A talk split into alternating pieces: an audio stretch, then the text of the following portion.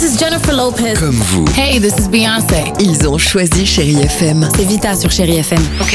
Feel good music pour moi, c'est nos classiques, c'est Beyoncé, c'est Destiny's Child, c'est Bruno Mars, c'est tous ces artistes que moi j'ai écoutés euh, jeune et que j'écoute encore et qui m'inspirent énormément. The fantastic Bruno Mars. J'adore Chérie FM pour ça. Chérie FM.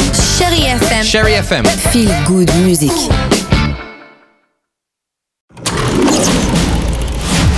Chérie FM Cinéma, Marc Choquet. Bonjour à tous, depuis mercredi il y en a encore pour tous les goûts, de l'animation, du fantastique, du rire et beaucoup d'émotions. Comme c'est les vacances de la Toussaint, je me disais tiens on va faire plaisir aux enfants et je vous invite donc à aller les emmener voir Sean le Mouton, le film La ferme contre-attaque. C'est une nouvelle aventure où Sean va essayer de sauver un extraterrestre, alors c'est très drôle. Et puis après les moutons on passe aux oiseaux avec là aussi une nouvelle histoire de Angry Birds, copains comme cochons. Les oiseaux et les cochons continuent de se battre sans relâche mais la menace d'un nouvel adversaire vient perturber les voisins ennemis. Je suis désolé, mais je le sens pas du tout. Mais si, allons.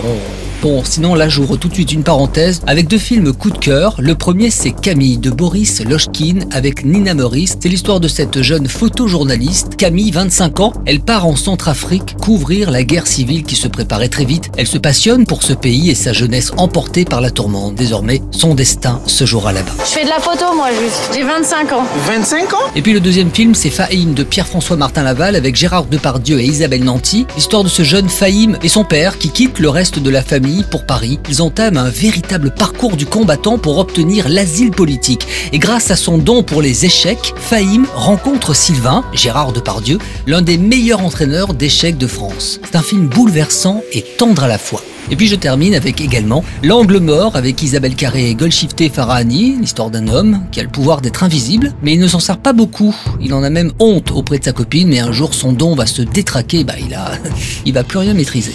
Avec tous ces films, ça va en faire hein, des paquets de popcorn. Allez, bon week-end, bonnes vacances si vous avez la chance d'y être, et bon ciné à tous. Retrouvez toute l'actualité du cinéma sur chérifm.fr.